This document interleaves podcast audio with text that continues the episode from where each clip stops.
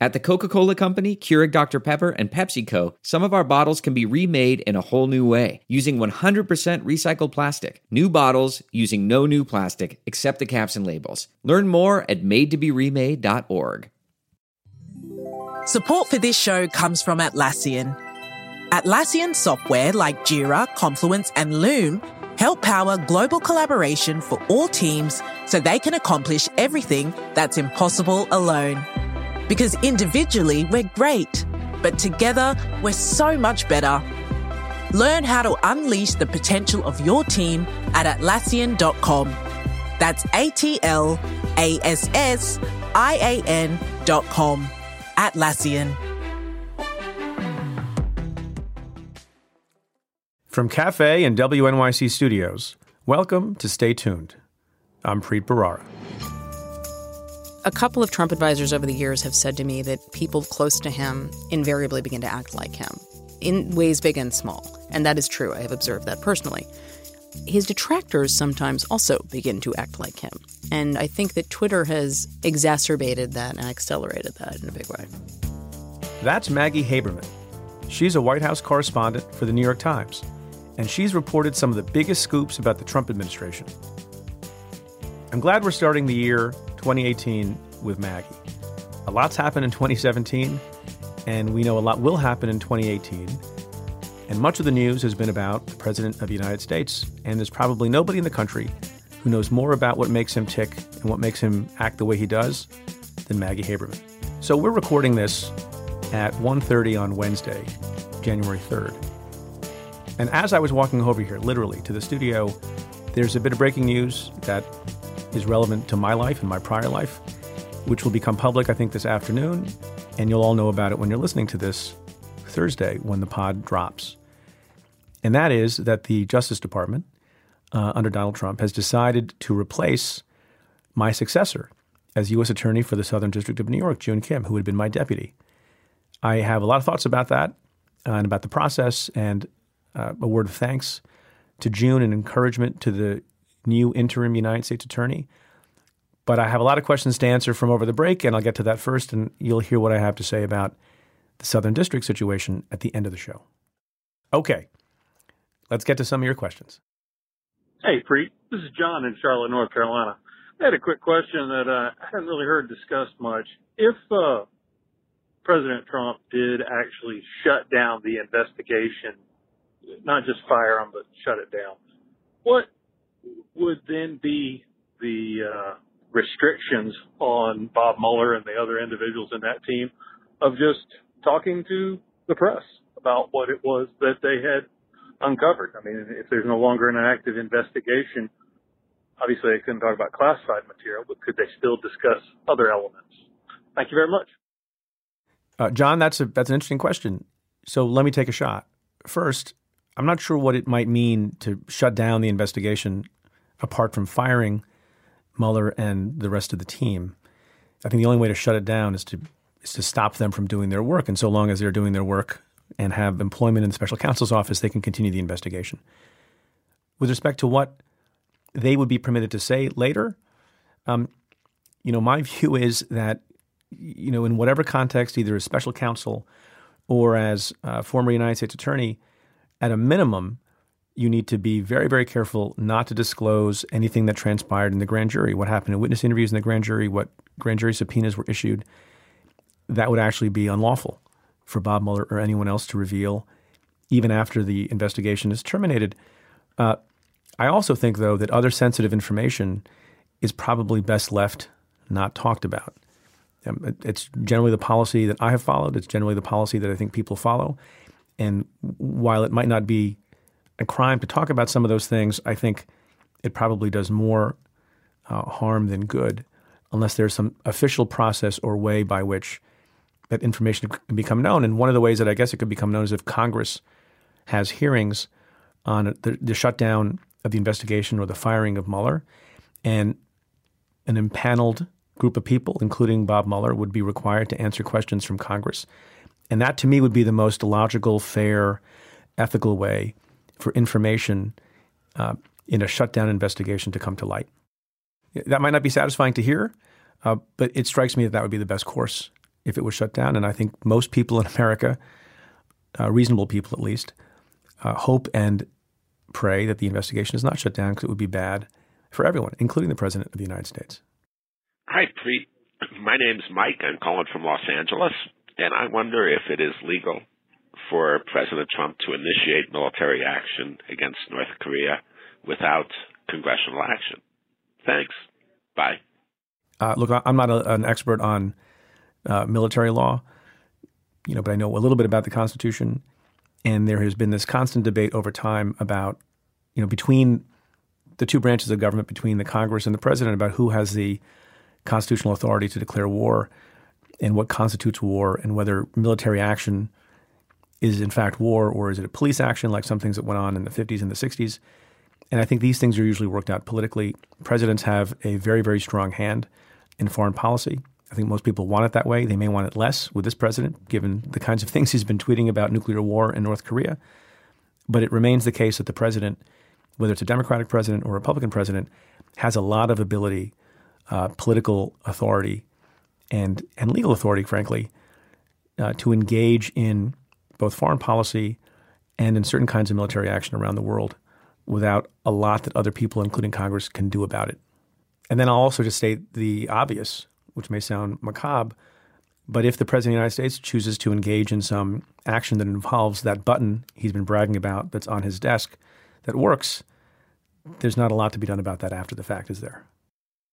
Uh, so the next question comes from Twitter from someone named Jennifer Lee. And for context, it is a tweet responding to what I tweeted on New Year's Eve. And I was hanging out with my family at my uh, brother's apartment in the city. And we all were sitting around eating and drinking. And I wrote, Happy New Year, everyone. Still trying to come up with resolutions. My daughter just suggested, How about write better tweets? Point taken. And Jennifer asks, uh, Thank you for this. It's very kind. Uh, so, what's wrong with your tweets? I'm a PR maven, and I feel they have been right and great. Jennifer, you're awesome. Uh, so, you know, I don't know what my daughter was referring to. I think it's the standard 16 year old practice of thinking your dad is an idiot and a dork. I, I think she thinks that lovingly. Um, it was her way of poking fun of me in front of the whole family, which obviously I appreciate and cherish. Look, Twitter is sometimes a place where you have a strong feeling in the moment and you respond to something. And there have been a few tweets that I have sent that I didn't love after the fact because it's easy to react quickly. It's hard to give nuance. It's hard to be detailed.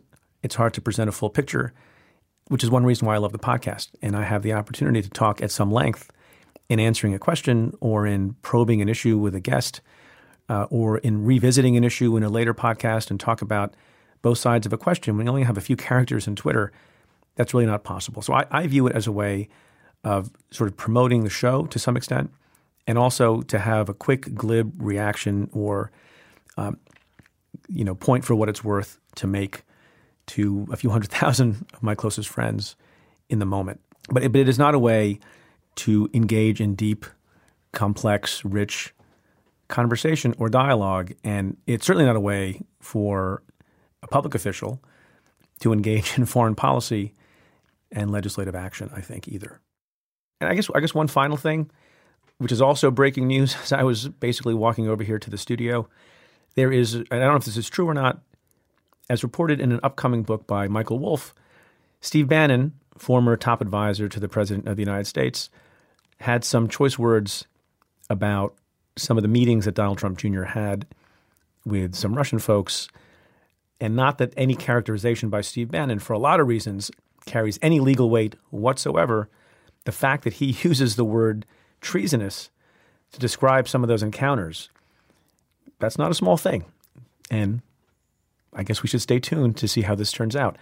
Literally, as I'm sitting here in the studio on Wednesday afternoon, we took a quick break and someone handed to me the lengthy statement made by President Trump about his erstwhile friend, colleague, confidant, supporter, Steve Bannon.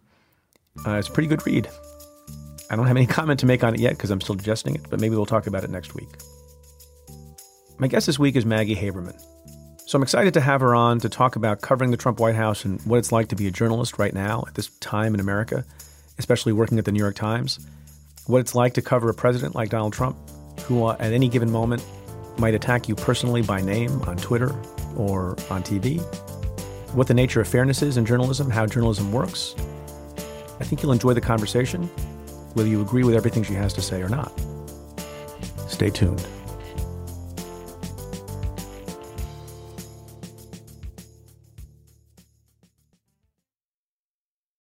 Support for this episode of Stay Tuned comes from Mint Mobile. A huge monthly cell phone bill might feel inevitable. We've all gotten used to climbing rates, surprising surcharges, and expensive plans. And most of us shrug and assume that we're stuck, and there's no other option. So we just pay. But what if there was another option? An option that was much more affordable? Allow me to introduce you to Mint Mobile. Mint Mobile offers wireless plans for just 15 bucks a month when you purchase a 3-month plan. All Mint Mobile plans come with high-speed data and unlimited talk and text delivered on the nation's largest 5G network. You can make the switch and keep the phone and number you have right now, along with all of your existing contacts. You can get this new customer offer and a new 3-month unlimited wireless plan for just 15 bucks a month by going to mintmobile.com slash preet. That's mintmobile.com slash preet.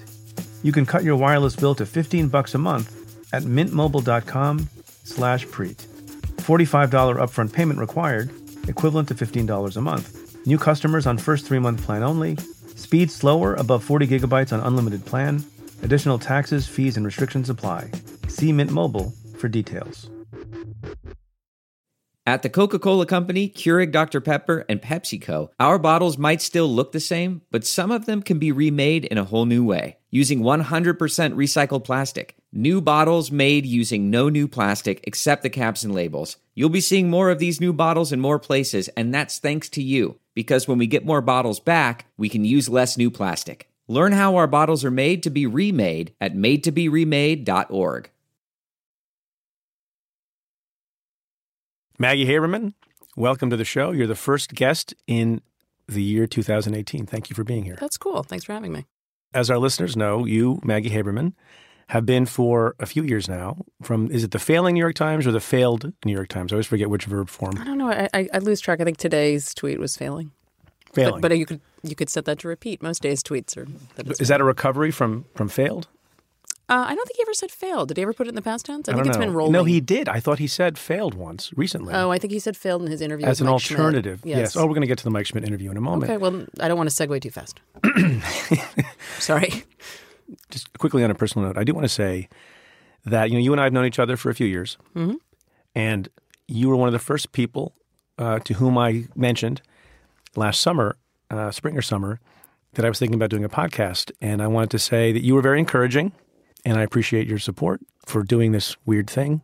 That's kind of journalism. You have an interesting voice, and you're you're a good talker. So, I'm not sure that's a compliment. uh, being a good talker is a very important Okay, thing. All right. Well, thank you. So here we are, and now And then we're talking. And now I, I made you come here and, and be on the show, given Happy to your be here. given your support. Um, I read somewhere that you were the most read writer at the New York Times. Is that true? Do you follow these things? there was some stat that there were in 2016 that the most clicks were on stories that my name were. I don't. It sounds. It's a. I don't understand how they were parsing it, but I don't. You understand? I you know, It's there's there's these metrics and analytics. It's called analytics. right? Um, do you care? Do you care about that? no. Be honest. I don't. Does anyone care about that? I like that. I like that you didn't believe me the first time. No. Um, clearly, Well, I don't know, you no, know, no, the- no, no. Thank you. Um, One of the people you covered cares a lot about ratings, and That's true. You assume that people want to be successful. You know, how do you measure that you're doing a good job or not? I mean, you, you write stuff, you want people to read it, don't you? Yes, I do. I want people to read it. Um, look, it's different when you're at the Times because the the platform is bigger than most other platforms, right? So you assume people. It's not like when I- when I was at Politico, which you know, and I love Politico, uh, and I owe Politico a lot. You know, when I went- went to Politico from the New York Post, there were still a lot of people in New York who were like, "What's Politico?" And Right. it's just sort of fighting for oxygen in a different way. So, to a certain extent, as a Times reporter or slash writer, you don't know how many people are reading you because it's something that they have faith in the byline versus they have faith in the institution. So I guess that's what I'm saying. It is institution over the individual. So I don't think about stats like that. you know, we- people who are in journalism or who've been covered by journalists all understand the vocabulary on the mm-hmm. record, off the record, mm-hmm. background, anonymous sources. And there's a lot of discussion in the country, and some of it is fomented by the president about fake news. And there's a lot of commentary and debate about what good journalism is. And so, can I ask you just to take us through some of the terms and the definitions Sure. and how it works? Because I hear people talk about these terms all the time. I think I know what they mean, but I'm not sure that I do fully. So, so let's start with that. Let me answer answer your question first with a question of my own, which is Yeah. how many reporters did you ever deal with in your career who appeared to have different interpretations of what the word background means? Many, Right. And you had to be very clear at the beginning, Right. what you were getting yourself into. Mm-hmm. And I've also dealt with reporters who are unscrupulous and say that they Right. mean one thing, but Right. then you said something Right. that they really like, Right. and then it, it causes trouble. There's a lot of discussion and debate about anonymous sources. Mm-hmm. What's an anonymous source? An anonymous source is a source who is um, providing information for the story, but who is not uh, named either, not named in any way. You can qualify it by um, describing their job or describing what they do, and the goal is to make it so it's not just one person said. The problem is you rub up against, you know, wanting to be as transparent as possible so people understand this is a person who knows what they're talking about and has a reason to be quoted here without it exposing the person and making it easy, especially an administration like this that has been pretty focused on leak hunts. Um, to be clear, the Obama administration was pretty focused on leaks too, um, just in a different way. You have to counterbalance wanting to make clear who the person is or why the person has credibility with not exposing them. Explain why journalists use anonymous sources at all. So I mean, there are a variety of reasons. Oftentimes, when it comes to um, certain types of reporting, particularly about government activity, um, about investigations, about police activity, I mean, those are those are the main kind. They're the most justifiable Because the source will get in trouble. because the source is speaking without authorization. Then there are other times that you have people, and this is a real problem in journalism where we always have to push back. Um, you have people who just want to ask for anonymity for the sake of asking for anonymity, and this is why it's important to push. You know, is there a reason that you often will see a Trump administration official quoted taking a swipe at someone, and it's there? It's clearly someone from the press office, and they're quoted as you know an administration official. Like, why not put your name to that? And there's a reason that that general the, the the Times does not favor using background quotes to take a just sort of a gratuitous swipe at someone. Let's say an anonymous source gives you a bit of information that's newsworthy and you think uh, would enlighten the public on something, Mm-hmm. government function or something else, but that's the only person who tells it to you. Mm-hmm. Is that enough for the New York Times to quote the source? Generally speaking, no. It depends on, but it depends on what the information is and who the source is. It depends on, always, it depends on how, uh, what position the person is in to know. So taking it out of the New York Times, but let's just say, generally speaking, you know, the, the source close to Trump, often cited in the New York Post in the 80s and 90s, was Trump. It was Trump. And so um, now he's certainly close to him, Not always. not, but he's, but he's also a person who would be in a position where he was talking about his own business to know about his own business, presumably. So someone like that, who's a principal Mm-hmm. of a company or the governor of a state or something like that, uh, someone like that who's an anonymous source, you would put more stock in because they actually have the ability to make the thing happen. Theoretically, someone like that. I'm not saying Trump as a person. I'm saying theoretically that concept of someone who is a principal, somebody who is an elected official, a Senate majority leader, you know, a Senate minority leader, and you know, you could carry it on down to state houses.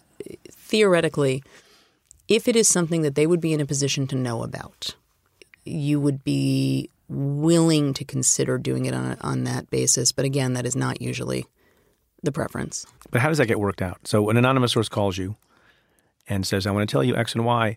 Can you make that decision on your own as a reporter? or I will you to- always talk to my editor. I don't. I don't make these decisions. But does your editor know who your anonymous sources are? That's a great question. Um, not always, but uh, it So, depends. so how do we? So I'm a former prosecutor, and you know we we used confidential informants, and we used you know the tips and those kinds Mm-hmm. sure. of things. There's also. some parts of process here that I'm not going to get into. No, yeah, but I but you. I, I but I think it's helpful for people to understand what we're talking Mm-hmm. about here. You know, some people raise a question of varying legitimacy about whether or not we are policing properly false statements made by people who want to be anonymous. Mm-hmm. I mean, I think that look, I think that the my paper. I can only speak for my own paper. I think that my paper is pretty diligent about not letting that happen and not giving somebody a platform just for the sake of it. Uh, in terms of you know sort of background agenda pushing or background spout, you know, spouting off or et cetera, et cetera. If somebody wants to say something, puts their name to it, I think that puts it in a different category. So, so just clearly again, the difference between off the record and on background is what? Off the record is not to be used in any way, shape, or form in publication. Background, uh, especially if it's not deep background, if it's just background, can be used and you can talk about the sourcing and the attribution and how you would mutually agree to describe it. Can you can you quote from something someone said if it's on background? If you agree upon it with them, yes, but you have to agree upon it. So you have to have various terms of engagement, even in an on Correct. background conversation. Correct. But it's important because if you're a report, I mean, all that we're all as good as our sources, and we're we're only as good as our word. If someone tells me something off the record and I go blow them up and put it in print, I don't. A, I don't think that that's ethical, and They'll never speak to you again. Right, and they'll never talk to me again. Why, so you have to now. If somebody sell, tells you off the record, you know, I murdered this person, and then obviously I'd put that in a different category. But um, look, I find off the record very frustrating because uh, I remember being a very young reporter at City Hall in Room Nine, um, the press room there, and uh, I think I was 26, 25. I was at the New York Post, and Dan Barry, who's a Times columnist now, and then was the City Hall bureau chief for the Times was on the phone with someone, I think from the Yankees. Uh, no, there was some big Yankees story that we were all chasing at the time, and Dan was pacing. And this was the day, days pretty much pre cell phones, and so he was he was on a landline. He was talking very loudly. My memory is the rest of us used to whisper into our phones like this, and and the Times people would always talk very loudly and confidently, because you didn't want somebody stealing your stuff um, and and hearing your information. But so somebody was trying to talk to Dan about something off the record. And the person kept saying, Can I go off the record? And Dan said, No, you cannot go off the record. And then there would be a long pause. And then I heard Dan say, Because this is information that exists just to torture me. And I love that. And like, I think I emailed him about that uh, when I joined the paper. But it's true. Like, it is information that exists just to torture me. And I I torture myself enough already. I'm, I'm you know, I'm a, I'm a neurotic mother of three. I have enough things that I beat myself up about. Has it been established beyond all doubt that Donald Trump, at various times as an adult, has been an anonymous source for a story? I mean, yes, I think that's Yes. been established. Didn't Pete Hamilton? Yes, well, I know. Publicly, I'm just like asking. I'm asking the formal question. Yeah, so By the way, this is all on the record. Oh, is it? This is not for background. We're not going to negotiate this later. By the way, do you know that one of the rules of off the record is you cannot retroactively say this is this is on the record, off the record. This all has to be agreed upon beforehand. I'm out of here. No. Um, the uh, but it is true. It does have to be agreed. I, my favorite is always the people who I talk to, and then after 30 minutes, they they'll go, "That was all off the record." I'm Yeah. like, nope, it Because was they not. realize they talk too much. Correct, but uh, that is not how it works. Okay, so, so, so Donald Trump is So an Trump. anonymous so, source. So yeah, Pete Hamill, when he was running the Daily News, um, and he was fired from running the Daily News, he told somebody I forget, I'm I'm gonna mess up his exact words, but the paraphrase was he got tired of running. He didn't want to run Trump stories, and Zuckerman badly wanted him to run Trump stories, and he didn't want to run Trump stories. And the Post was running circles around them on the Daily News on Trump stories. this was back in what time frame? Mm, 90s and um, like 94 95 and pete uh, said that uh, the, you know the person on the other end of the phone claiming to be the you know sort of shadowy source close to trump was invariably trump and like that is true and I, and I know this because I worked at the Post, and um, I'm close to a lot of people who are on page six with the gossip page, and he used to talk to them all the time. So you know where I'm going with this. So I don't actually. Um, well, you know that, that's You know often true. I it's true in my house also. I love surprises. I thought I think you could see where this Bring is it. going. He rails against anonymous sources. Mm. Does that do contradictions actually exist in the president's head on, on issues like this? no, no. What do you mean by that? How can that be? Well, first, okay. So with the caveat that I don't live there, um, the, the, But you the- try to live there sometimes. I know, and the space that I occupy at times is, is both rent rent free and generally not by request or application. But um, I think he believes in whatever he believes in at any given moment, and so he believes that whatever he is saying or thinking at any given moment is the truth. So So, cons- consistency doesn't matter. consistency does not matter. and is that has that been true over the decades that you've known him? Because as I think many people know, but not everyone, you used to cover Donald Trump when he was a private citizen years ago. Yeah, except I did most of my coverage with him once I got to Politico um, when he was thinking of running for president in 2011. Um, but but yeah, I mean, he's always been. This is who he is. There's not much different under the sun with him on this kind of thing. He believes he makes his own weather. So there was an interview that Donald Trump did just a few days ago. Mm-hmm. I believe it sort of unfolded spontaneously with one of your colleagues at Mar-a-Lago, Mike, the inimitable Michael Schmidt. Michael Schmidt. And some controversy has erupted around that interview. And I know you've been pretty vocal on Twitter defending the way that interview unfolded. And, and you know, the, the the crux of it is there was an interview in which Michael Schmidt asked a lot of questions Right. of the president.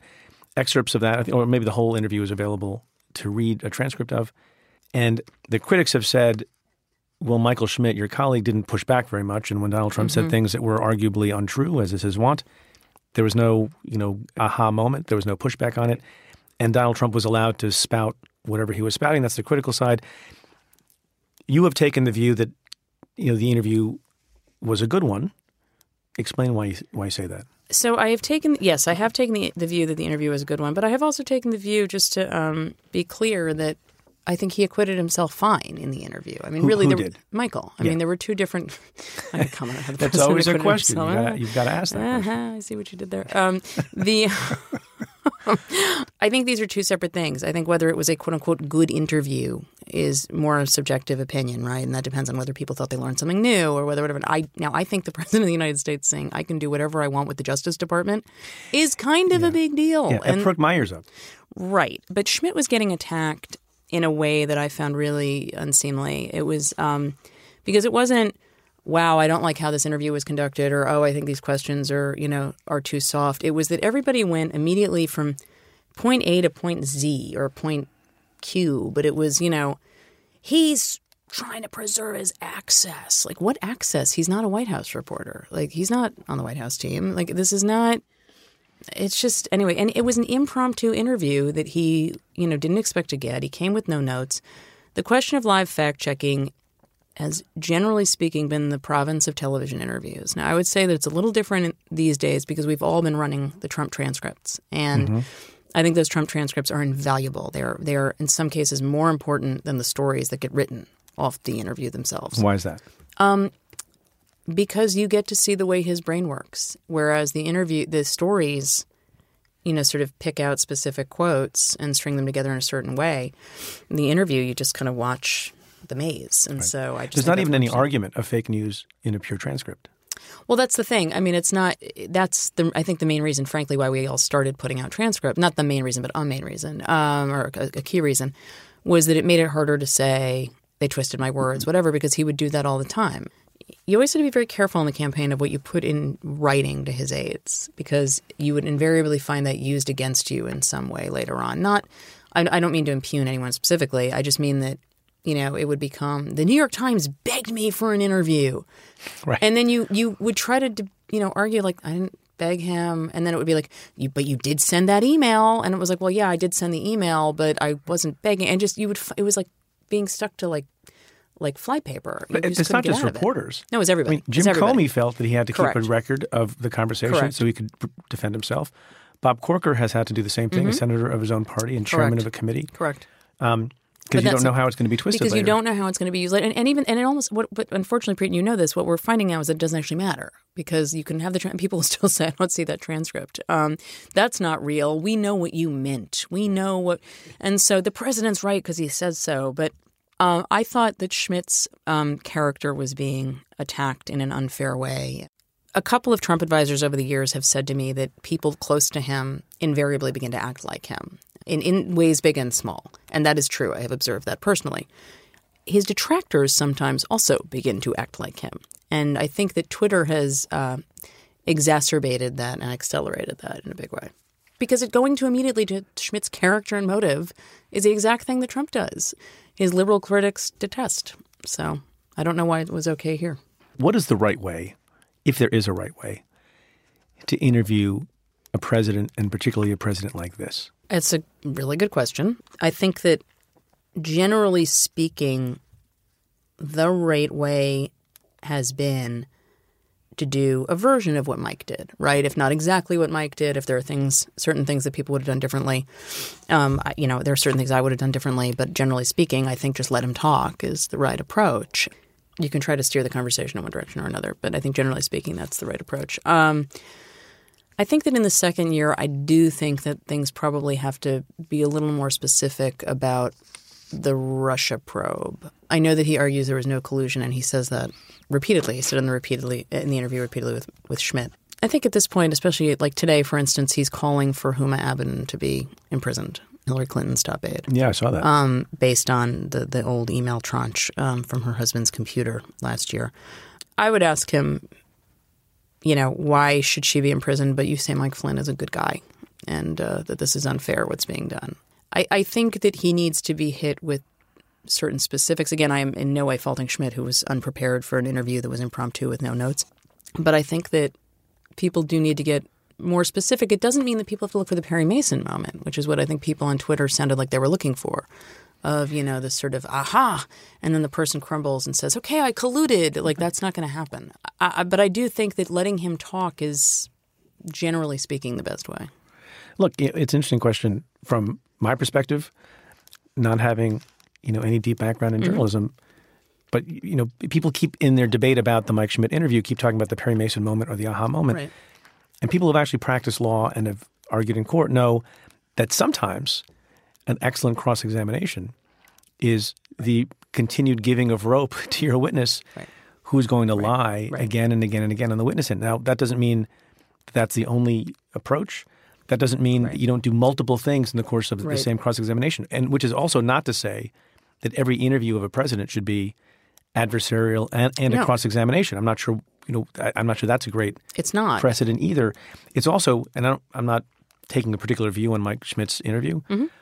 but it also occurs to me that not every interview has to be the definitive, defining, thorough, exhaustive interview of all time for all of journalism with respect to a president. Right. I think what you just said. I think everything you just said is really important. I think that everybody has invested these these massive expectations in every interview. In a single um, interview, right? In a single interview, you know, and every reporter is being judged on some metric on Twitter that doesn't exist in actual journalism. That just exists on the, the wish list of people who don't like Trump. I mean, candidly, I think what, what the people who are arguing against the interview want is impeachment. And so that's not Mike's job. Um, and I think that it gets to a broader point. I think two things. I think that people are so frustrated who don't like the president. And, you know, the approval ratings tell us that that's a lot of people.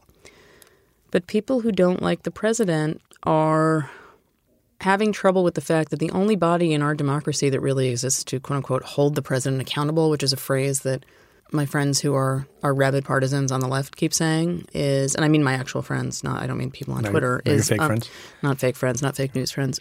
Congress is the only entity that exists to hold the president accountable, and the court system. Like we we can. Well, we, there's the special counsel also. There's a special counsel. Okay, but that's that's I, I, consider that to be a part of the the legal system. So, the job of journalism is not to play is not to hold hearings, which is essentially what no, no, people but, want you to do with those interviews. No, but you said we used a broader phrase, which is hold someone accountable, and I would think we are a lot holding of people, them accountable every day. Okay, well, yeah, right. but we are. I mean, like I just said, this is the thing that makes me crazy about the criticism is like. Where do people think that most of what they know about the Russia probe is coming from? Well, it's so that's, coming so from a, reporting. So I wanted to ask you. I was thinking about yeah. How does it play out in the newsroom among your colleagues when you get criticism from the president, and for you personally, or criticism from the president's critics? Is there a difference in how you deal with or react to as a human being to the different camps of criticism?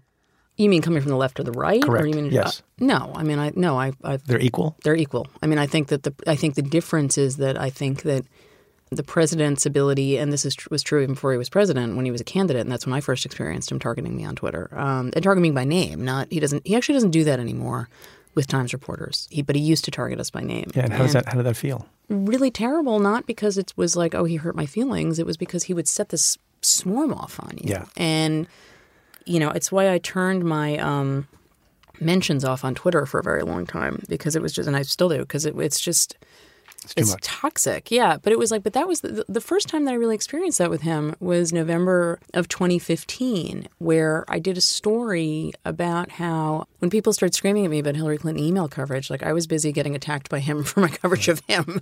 So you know, I was off on something else. But um, in November 2015, he was amping up his anti-Muslim rhetoric, and I think that what gets overlooked about an aspect of the glue for his supporter base has been that it has been there's a very strong anti-Muslim sentiment, anti-Islam sentiment beyond the wall, beyond whatever symbolism there is that he's talking about about South America, and he was saying all kinds of things in interviews and he left open somebody asked him it was a question that was arguably irresponsible because nobody's actually talking about a muslim registry in the US the only answer to that question historically is you know of course not. You know I wouldn't be open to that and what Trump said was, you know, we're looking at a lot of things. You know, we we, we got to we got to look, look, at a lot of things. We got to be tough.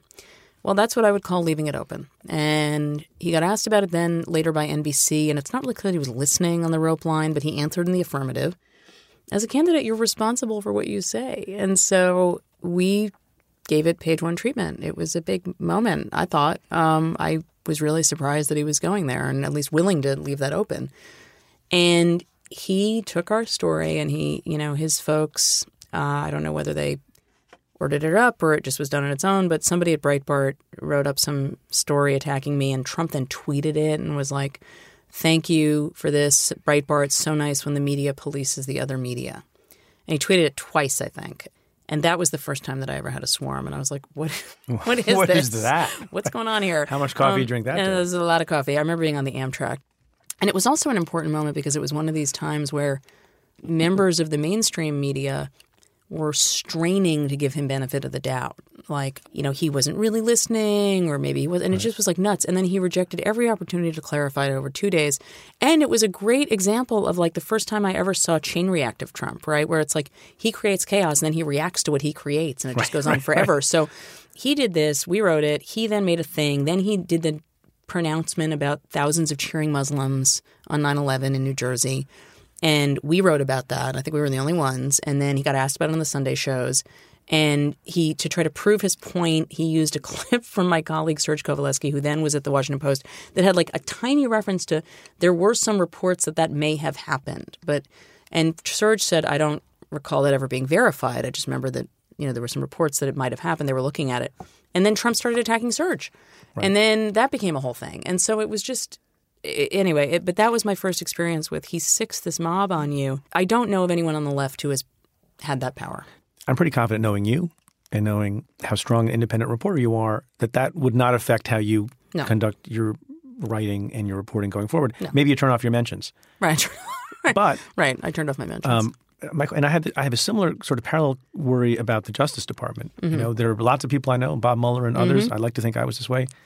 That no amount of his talking and singling people out, and also with the judiciary, is going to intimidate anyone into not doing their job. But you worry, does that action, you know, his name calling and perhaps sicking a hive on folks, do you think it has a chilling effect in some quarters in journalism?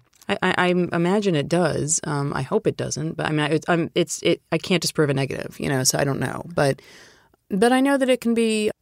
I think for people who have not experienced, look, we're not, we are not supposed to be the story. One of the weird things that happens when you're around Trump, and you know, whether it's me or his aides or whomever, is you become better known because that's kind of what he does, and so he makes people better known because that's what he wants. He thinks that's what everyone wants is Right. attention and fame, whatever. I don't. He thinks he's doing you a favor. He thinks he's doing you a favor, correct? And so the degree to which journalists are trained to not be the story historically, like there's. a, Did you ever watch Broadcast News? Yes. All right, so I'm obsessed with that movie, and it is the journalism movie that I quote the most often. You've talked about it in every interview. I, I, i'm obsessed with it. And so, oh, hey, listen, Red. There's that Albert Brooks line. Um, he says when, when William Hurt has put himself in his own date rape story, not that he committed a date rape, that he was doing a piece on date rape for TV.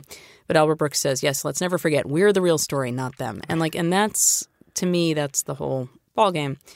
And so he makes you the story. And I think that for a lot of people, it's incredibly uncomfortable. And I think most people, you know, he plays Smash Mouth Trump in a very different way.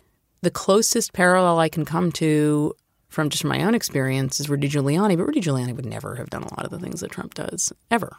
I, I fear there are people who respond to that kind. all it is is working the ref. It's just working the ref with a billy club instead of words. Um, but I think I, I worry there are people who respond to it. Yes. Can I ask you about a different criticism that Ask the me whatever press, you want, that yeah. the press gets? Um, so you see these studies that purport to be objective in some way that say and suggest that the number of negative stories about Trump is Mm. much higher than negative stories in the same time period against his opponent during the campaign. Were there more negative stories about Donald Trump than there were about other people that he would compare himself to because there's some bias in the media or because he did more things about which people could reasonably write negative things or some combination of the two. when organizations, foundations, schools, what have you, universities do these studies, I always question by what metric they're using defining something as negative. Okay, so that's one thing. Right. Um, especially because Donald Trump means negative as any story he doesn't like about himself. So I have I have an issue with this in general, and this is yet another thing where um, sort of what was intended to be a scientific study gets gets distorted by him and by his supporters. I think generally speaking, it's just because he does more things that are um, norm breaking, violative, unusual, and so forth. Um, I don't think it's because of some bias. I also think that like he gets more coverage, period, than anybody. That's that was the problem during the campaign. I mean, seriously, this was the issue during the primaries. Is it was like the food is terrible in such small portions. I mean, like it, it's just constant. It's it's he's constantly being covered, and so. Um, but there's nothing to be done about that because no, and now he's right. president. There's nothing to be done about it. But when he was a candidate, but there were days we didn't. People didn't think about Barack Obama. Glenn Thrush and Peter Baker and I did a story um, that ran a couple weeks ago, and somebody said to us that he doesn't think that Trump can go more than a few days without seeing himself on TV. Like it really bothers him. Based on my experience with him, that's accurate. So he does, you know, it's the make your own weather thing. He does things to put himself there. For whatever reason, it's like he stopped absorbing certain new pieces of information after 1990 or ish, 95. But his experience with the press in New York City was the tabloids, and it was pretty transactional. Not always, but sometimes. And he, I think he fundamentally doesn't understand what the DC press corps does and what the White House press corps does. And he doesn't understand that the job is not to sort of clap and say, you did great. And in his mind, he thinks that's what people did for Obama. Now, it is true that Obama did not get the same level of negative coverage that Trump has gotten, and you can argue why that is, but Trump is being said pretty divisive things. The travel ban is it's pretty stark, right? So like I just don't I don't it's the sound of it and then when when those studies are quoted it's like you media members woke up and decided to write negatively about him and like that's just not I don't think that is in the majority of cases what is happening. So that's an opinion you just expressed and you've expressed opinions. That's, an, that's an opinion. Well, I mean, I think well, it's, I well, think that's well. That, that's I'm, I'm getting. You, you know, you, you see where I'm going once again. Go ahead. Yeah, that now I do. Yes. So there, there, there are news reporters who now also it's easier because of social Right. media and, and, and journalists have a lot to say on television too, who express opinions, sometimes negative ones, Mm-hmm. sometimes snarky ones about the people and the issues that they're covering. right. And this is I, I'm asking this as an honest question: Is that okay? Does that hurt the credibility of people who are supposed to be straight news reporters? And do you have a view on that? I think that is the, the, the most elemental debate about journalism right now, right? I mean, because I think, look, I, I think that the tone of a lot of the Trump coverage, I think, is problematic. I don't mean at the Times, I mean like across the board. And I think Twitter you mean you mean in the in, in the actual media? in the actual media. I think the Right. tone of coverage, I think, is no, but has blurred. together. I mean, look, this Obviously, people have opinions. You have an everyone's allowed to have an opinion. well, you have to try to. the question is how much can you express it and maintain your credibility you have as to a be neutral. careful. You have to be careful. I mean, you have to not let your biases bleed into your coverage, and you have to not let your biases bleed. I mean, this is where, you know, being on TV a lot can be risky. This is where Twitter is terrible, and I don't like Twitter for the record. you Um, tweeted a lot today. I sure did, and I regret it every day. it's that cookie that I eat and then say I'm going on a diet tomorrow. I think that it is a challenge with the Trump era to figure out how to convey to people that what we are seeing is fundamentally different than what we have seen before, because it just is, um, without that sounding like an opinion. And that is a challenge. When it sounds like an opinion, then it gets dismissed as an opinion or as a bias or what have you. And I do think that part of the problem with Twitter is that, and again, because it all bleeds together, I think that everybody's reaction siren is cranked up to an 11 almost all the time. And not everything he does is an 11. Yeah. Well, it's a glib forum. well, but, but they're all, everything is a glib forum now. I mean, Well, what's not? This, I think not. podcasts. I mean, you, this is not. podcast. well, there's no glibness No. here at all. We No. we edit out the glibness. Exactly. Somebody, you know, I tweet from time to time too, as you may have noticed. What? And I, I and I regret it at the end of the day too. Hey, there you go. Good. But somebody- person after my own heart. Somebody tweeted out the other day, you know, I, who's clearly been listening to the podcast a little bit, and they said, uh, you know, I prefer podcast breed. You seem more balanced. Well, of course, you think 140 characters or whatever the number is now. Right. Twitter forces you into being a cartoon. It's Cor- terrible. everybody. It's a, it's a distortive, Correct. distorting forum, Correct. and yet you and I still use it. Well, um, it is it is um, important to my job. It is the president of the United States' um, preferred form of communication. Uh, and despite the discussion about him giving interviews and and the the outrage that it raised uh, the other day, you know, he actually doesn't give that many interviews anymore.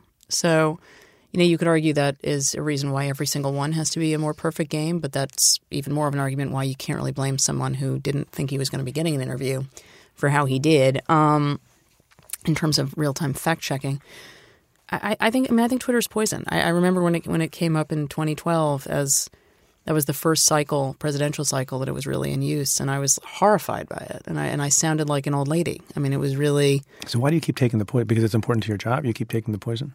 Yeah, it's important to my job. it's very important for me to. Develop. I mean, did they tell you? Did it's they very tell you? important What, did they tell to, you? to develop a cyanide resistance. at, Um, at the, at the Times, you must tweet today. no, they do not tell me that. But there are, but there are a lot of people who ask me to tweet out their stories at the Times. Have you tweeted during this podcast? I have not, which is a huge. Should I be insulted by no, that? you should be flattered. Are you oh, okay. kidding? I see. I see. I see. Please. Um, this may be a sensitive issue, but I wanted to ask you about it. You know, we initially had invited you together with one of your most frequent collaborators, Glenn Thrush, who also I know and have been uh, friendly with over the years, uh, to come on the show jointly. And then for other reasons, uh, you had to cancel. And then when we rescheduled this, obviously, Glenn has been accused, as is publicly known, of uh, a certain kind of misconduct, sexual misconduct, and I believe is on leave from the New York Times. What did you make of that?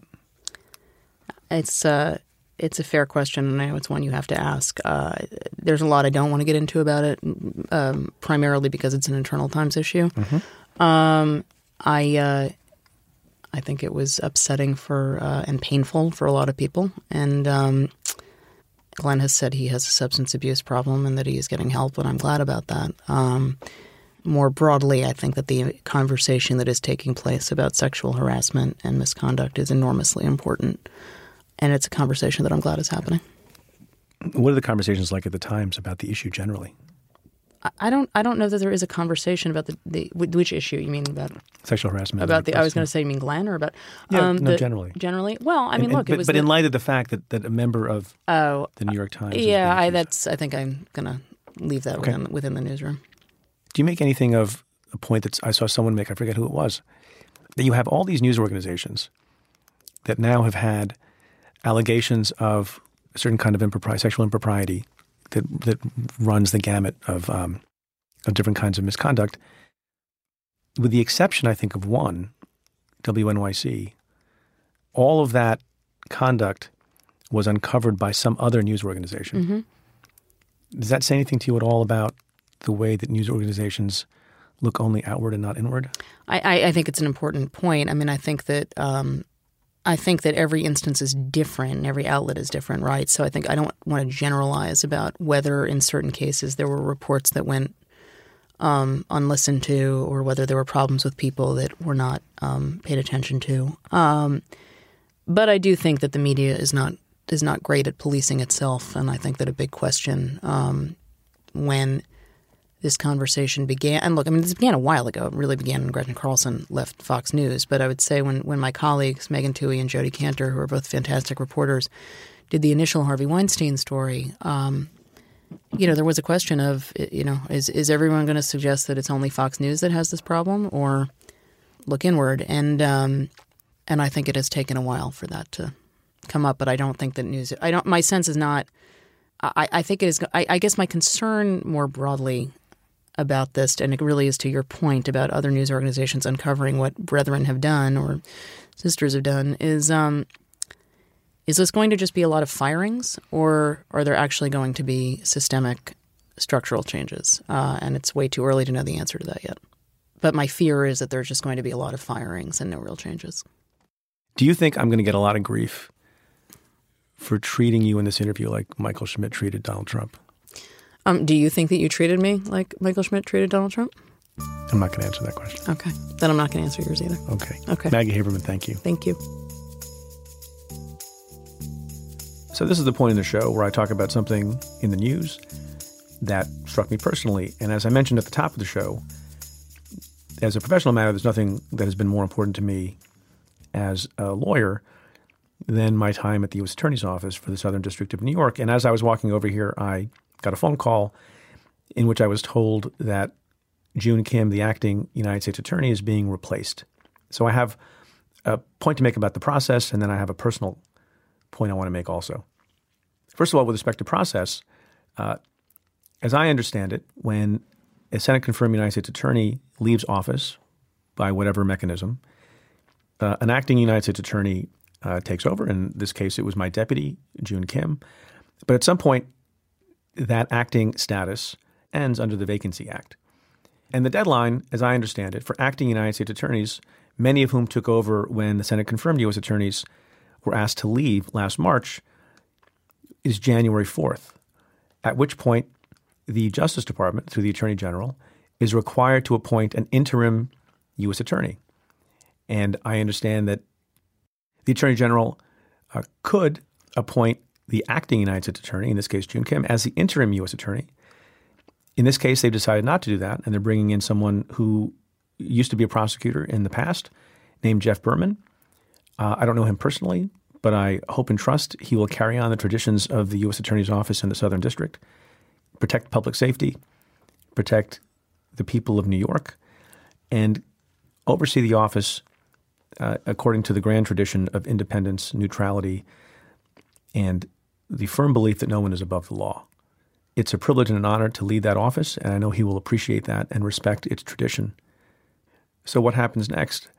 Well, there still has to be a formal nomination for someone to become the United States Attorney in the Southern District. Uh, I don't know, as, as of the time of this recording, whether that will be Jeff Berman or not. Uh, but the other procedural thing to bear in mind is that the interim United States Attorney position only lasts for 120 days. At the end of 120 days from January 4th, the chief judge in the Southern District of New York, who is Judge Colleen McMahon, is empowered to appoint the United States Attorney. She can appoint Jeff Berman to continue if he's not yet confirmed by the Senate, if he had been nominated, uh, or I think anyone else. So we'll wait and see what happens there. And then I want to add a personal note. And if you listen to the show, and particularly if you listen to the live show, I from time to time talk about Joon Kim, who I think for the nine months since I've been gone has been an outstanding leader, uh, an outstanding lawyer, public servant, professional. You know, Joon and I served as line prosecutors together, baby prosecutors, you know, 17 years ago in the U.S. Attorney's Office. And a few years ago, I tried to press Joon back into public service again. And he was having a grand old time in private practice. You know, think about this. He had been making considerable salary, seven figures, at a very prestigious law firm in New York. And it didn't take a lot of coaxing because that's the kind of person he is. He has a commitment to public service. I'm glad he decided to stay on and lead the office after I left.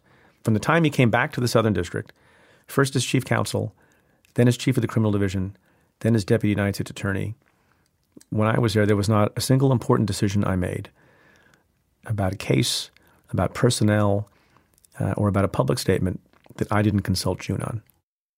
And, you know, hey, Joon, if you ever need a podcast, give me a call. Well, that's it for this episode of Stay Tuned. Thanks again to my guest, Maggie Haberman. If you like the show, rate and review it on Apple Podcasts. It really does help new listeners discover the show. Send me your questions about news and politics, tweet them to me at Preet Bharara, or even better, give me a call at 669 247 7338. That's 669 24 Preet. Stay Tuned is presented by Cafe and WNYC Studios. It's produced by the team at Pineapple Street Media Chris Berube, Henry Molofsky, Jenna Weiss Berman, Joel Lovell, and Max Linsky. Our music is by Andrew Dost. And special thanks to Julia Doyle, Jeff Eisenman, and Jake Maccabee. I'm Preet Bharara. Stay tuned.